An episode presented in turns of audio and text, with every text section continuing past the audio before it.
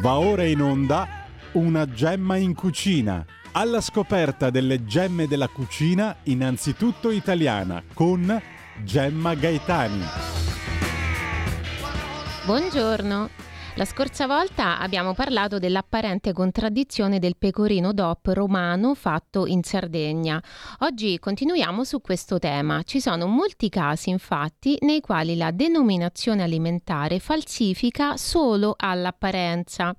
E c'è molta differenza fra la denominazione commerciale falsa, spinta dal produttore per sfruttare economicamente l'appeal della categoria alla quale il suo prodotto in realtà non appartiene, e la denominazione falsa usata con innocenza per classificare un alimento.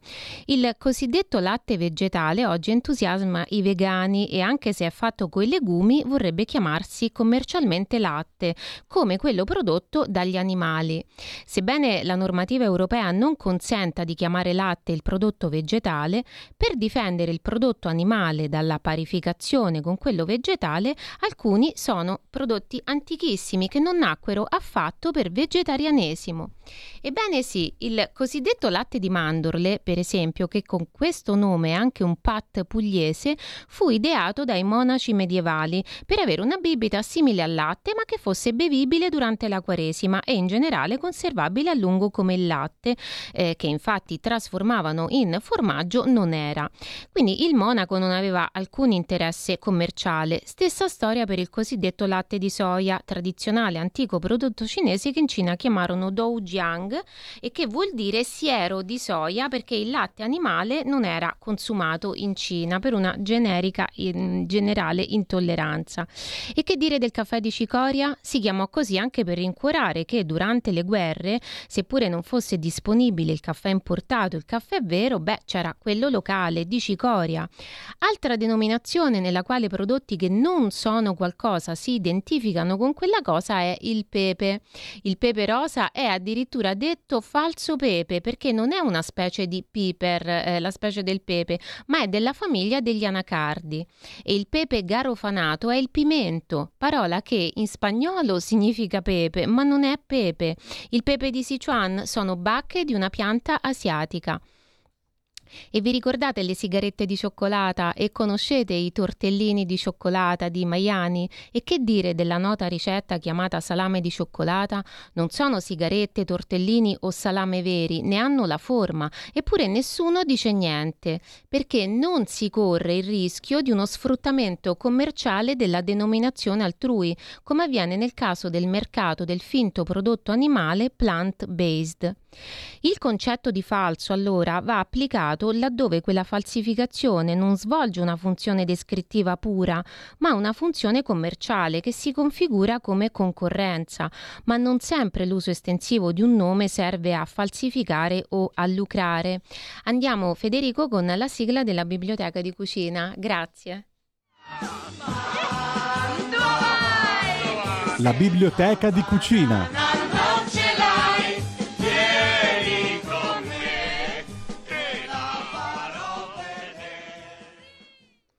Ecco, un altro caso nel quale la denominazione transcategorica, diciamo così, non ha scopo di concorrenza è quello in cui essa è usata dal cuoco, che è un attore delle dinamiche culinarie, non meno di consumatore, cuciniere, produttore e così via. Gigi Fazzi è stato uno chef e anche un po' un Artusi dell'epoca della dolcevita romana. Il bel libro Alla ricerca della polpetta perduta, Jacobelli editore, è una ristampa anastatica didattica del suo libro La cucina e la cantina mia, libro degli anni 70. In questo libro c'è la ricetta animelle vegetali. Allora, Gigi Fazzi chiama animelle vegetali dei carciofini. Lo fa per attrarre i vegani, ma che? Lo fa semplicemente perché i carciofini cotti somigliano a delle animelle, un quinto quarto molto cucinato e amato a Roma, ma sono dei vegetali perché sono dei carciofini. Andiamo Federico con la sigla del food art e il food art di questa settimana. Grazie. Food art.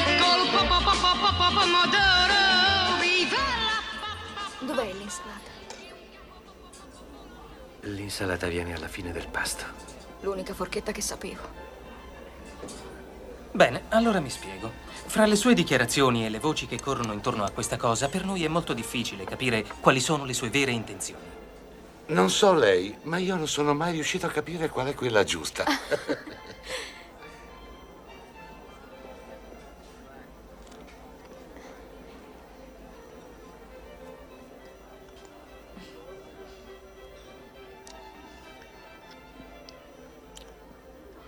Sa, un tempo mio nonno costruiva navi grandi come città. Uomini come lui hanno fatto questo paese. Chi l'ha ordinato? Il signore, madame. Bon appétit.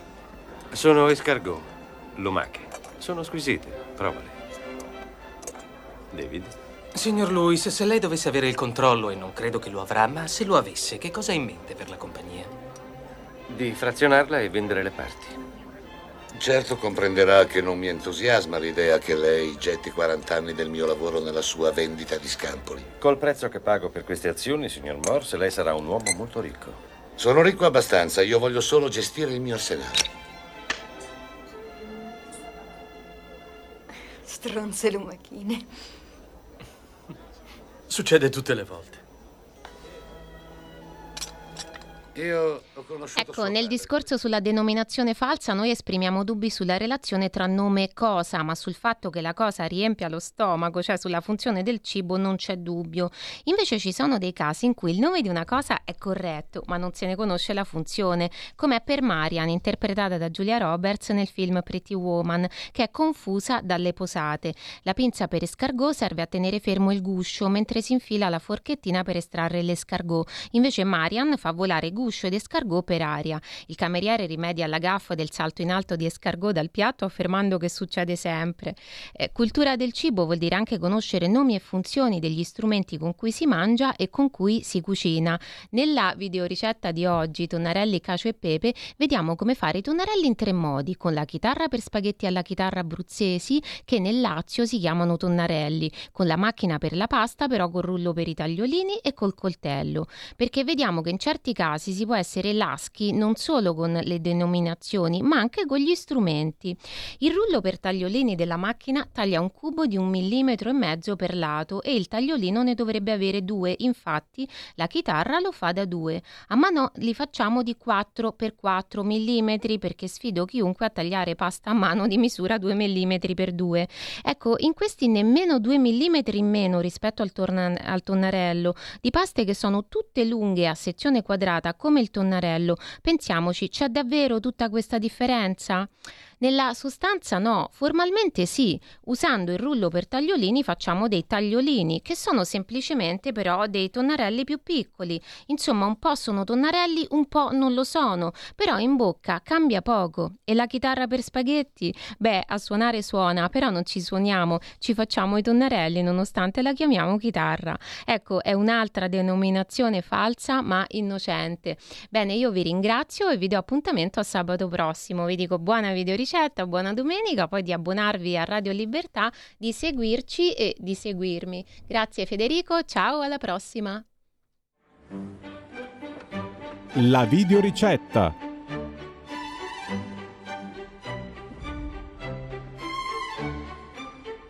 Vediamo se le fa. Per preparare la cacio e pepe per 4 persone abbiamo bisogno di 2 uova, pepe nero in grani da macinare al momento, ottenendo circa un cucchiaino raso a persona, quindi 4 cucchiaini rasi di pepe nero macinato, poi 100 g di semola rimacinata di grano duro, 100 g di farina manitoba o anche 00, 200 g di pecorino romano DOP macinato, un cucchiaio di acqua per impastare la pasta e poi 250 g totali di acqua di cottura della pasta, ma lo vedremo dopo. E mezzo cucchiaino scarso di sale. Cominciamo setacciando e mescolando le due farine con una forchetta sul piano di lavoro oppure in un piatto. Poi apriamo la farina a fontana e ci apriamo dentro le due uova.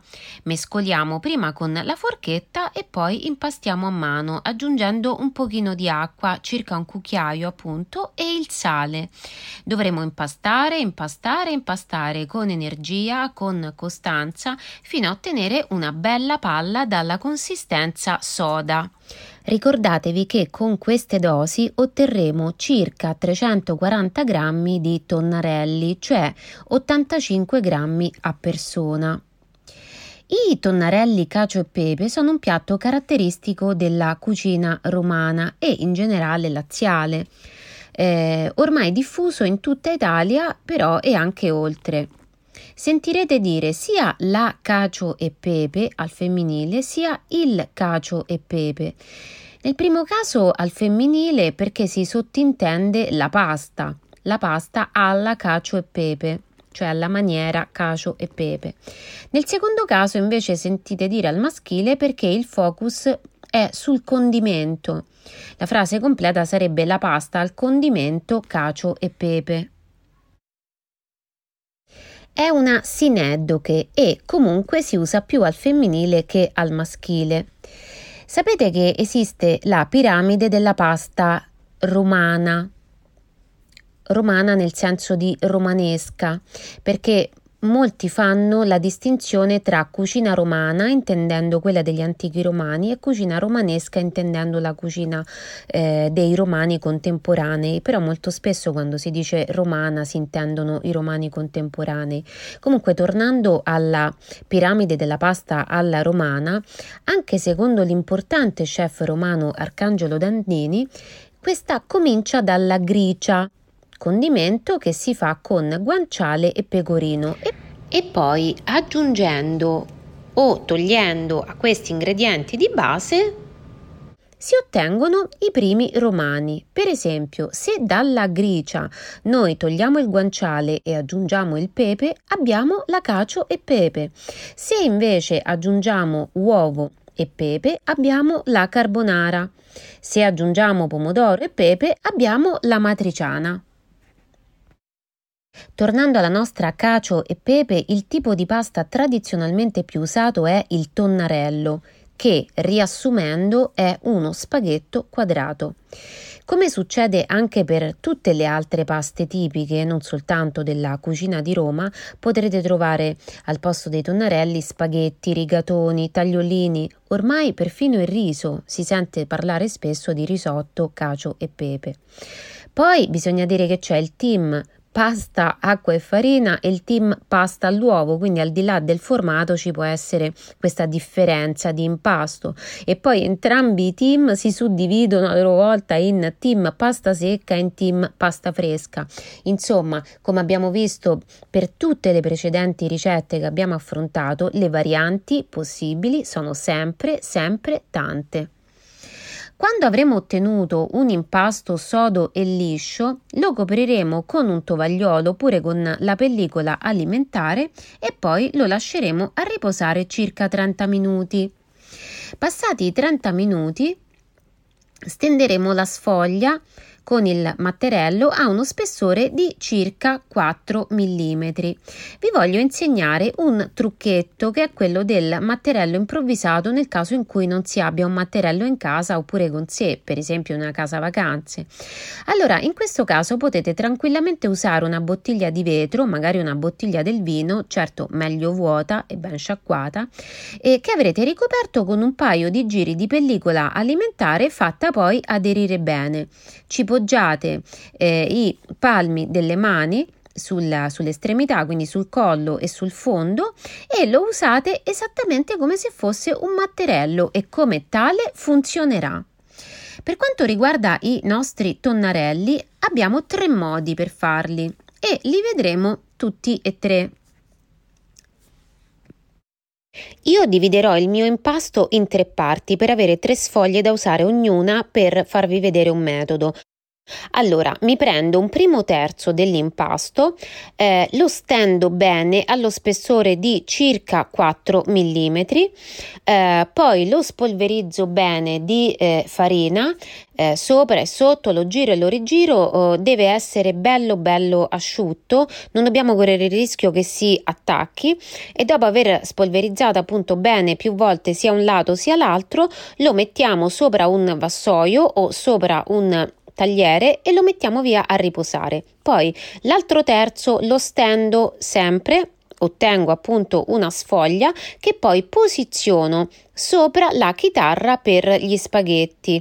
Eh, con il matterello eh, ruoto sopra la pasta eh, di modo che le corde della chitarra la taglino e se eh, si allunga questo, questa sfoglia talmente tanto che mi va oltre il bordo eh, verticale dei, delle corde, allora ne prenderò i lembi con eh, la punta delle dita, lo riporterò verso di me e eh, andrò di nuovo con il matterello facendo avanti e indietro, avanti e indietro, anche facendolo semplicemente scorrere eh, sopra le corde per tagliare la, eh, i tonnarelli in questo modo.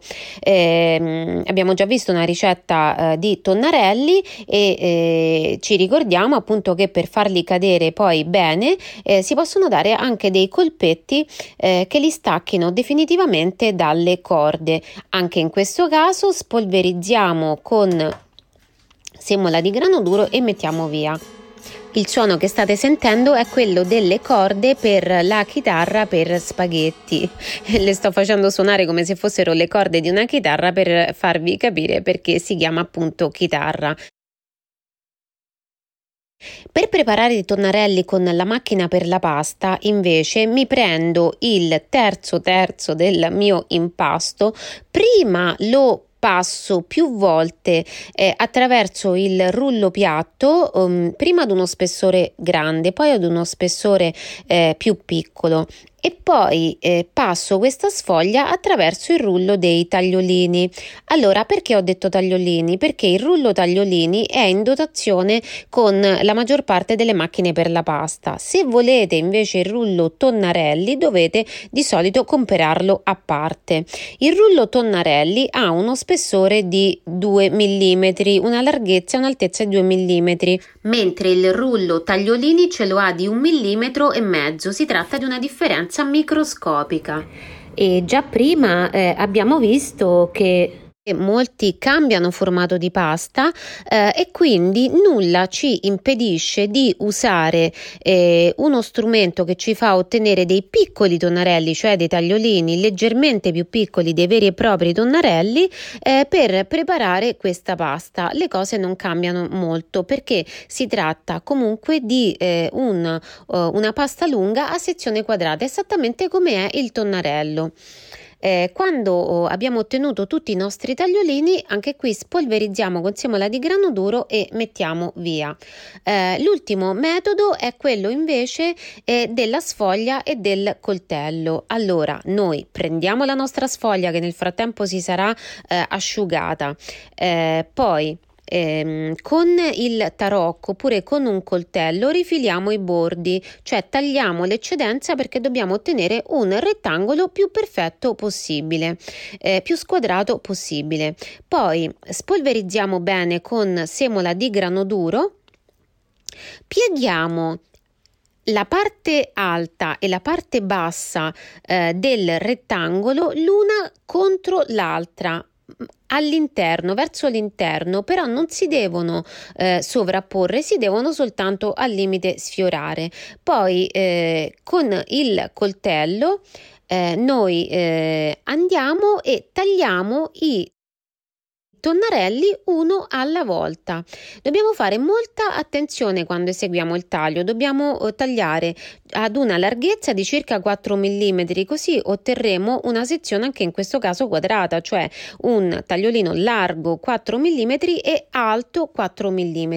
Questa è la cosa più importante. Naturalmente non potremo mai ottenere un taglio perfetto come quello di uno strumento o come i precedenti, cioè la chitarra o il rullo d'acciaio. Eh, questo è abbastanza comprensibile, però eh, la cucina è fatta anche di manualità e nella manu- manualità ci può essere anche una piccola imperfezione eh, che poi alla fine in realtà eh, è un valore in più perché ci dice che quella cosa è stata fatta effettivamente a mano e la mano è raro che abbia la perfezione della macchina. Una volta che abbiamo tagliato tutti i nostri tagliolini al coltello, anche in questo caso spolverizzeremo con eh, semola di grano duro e metteremo la pasta da parte. Questa ricetta fa parte della cucina romana contemporanea ma ha una provenienza antica. Viene sempre attribuita ai pastori della campagna romana, ma secondo lo storico dell'alimentazione Massimo Montanari, il connubio maccheroni e cacio era popolare, ma quello cacio e pepe era nobile perché fino al XVI secolo le spezie costavano moltissimo.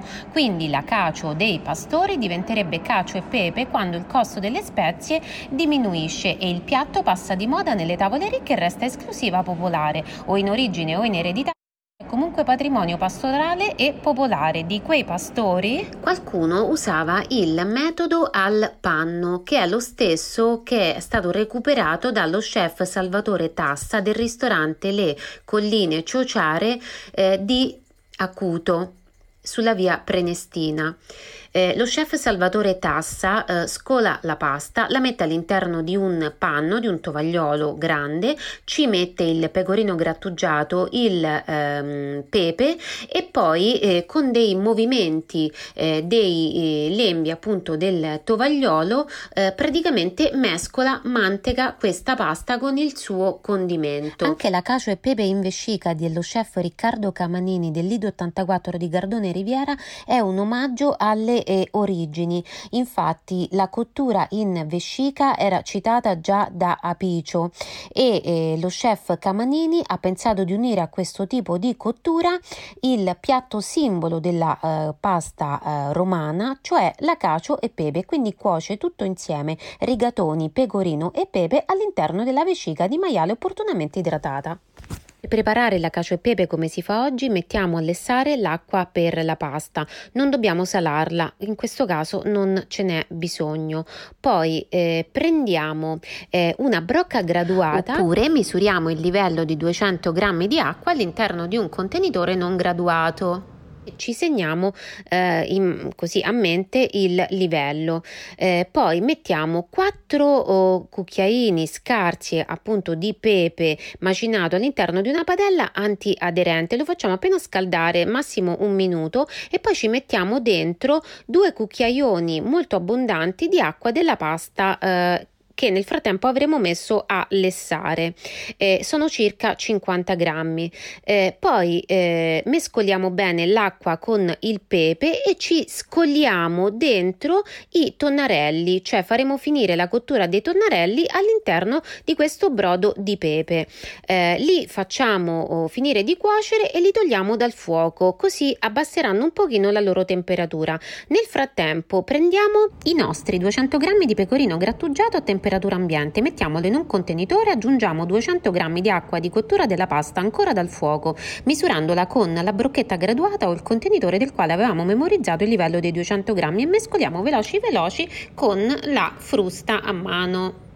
L'unione tra la temperatura dell'acqua della pasta, che è circa di 100 gradi, con l'amido anche rilasciato dalla pasta durante la cottura e il pecorino grattugiato eh, farà sì di eh, far arrivare appunto la temperatura di questa crema eh, a livello che ci serve, che deve essere tra i 55 e i 65 gradi centigradi. È a questo livello che eh, il eh, pecorino si scioglie e non si raggruma più. Eh, se è la temperatura della eh, mescola è inferiore a 55 gradi, il pecorino non si scioglie bene. Se e ridiventa superiore, il pecorino si riaggruma di nuovo. Eh, vedrete che poi, i, se per caso fate la prova misurando con il eh, termometro, vedrete che sicuramente la temperatura è scesa perché basta poco e appunto si, eh, soprattutto mescolando, mescolando, eh, il, questo, questa, questa, eh, questa crema perde la sua ehm, temperatura, ma l'importante è che l'abbia acquistata ad un certo punto eh, senza però superarla farla perché così in questo modo il nostro pecorino diventa una crema, una crema che noi andremo eh, a usare per condire eh, i nostri tagliolini. È importante che non siano roventi, altrimenti rischiamo di far aggrumare la nostra cremina. Li eh, appunto posizioniamo nel piatto, li roriamo con eh, un pochino di crema di eh, cacio e pepe che ci siamo tenuti da parte, ci eh, maciniamo sopra al momento un altro pochino pecorino di pepe nero e voilà, il piatto è pronto. Abbiamo ottenuto la nostra eh, porzione di tonnarelli, cacio e pepe. E non è facilissimo nel caso in cui appunto si voglia ottenere la cremina, ricordatevi questi due eh, range, questo range, questi due valori e la eh, il pecorino si scioglie tra 55 e eh, 65 gradi con una pari quantità eh, di acqua, pari intendo in peso, eh, che sia però eh, di temperatura molto alta e preferibilmente che contenga l'amido della pasta. Quindi usate eh, l'acqua della pasta, 200 grammi, 200-210 massimo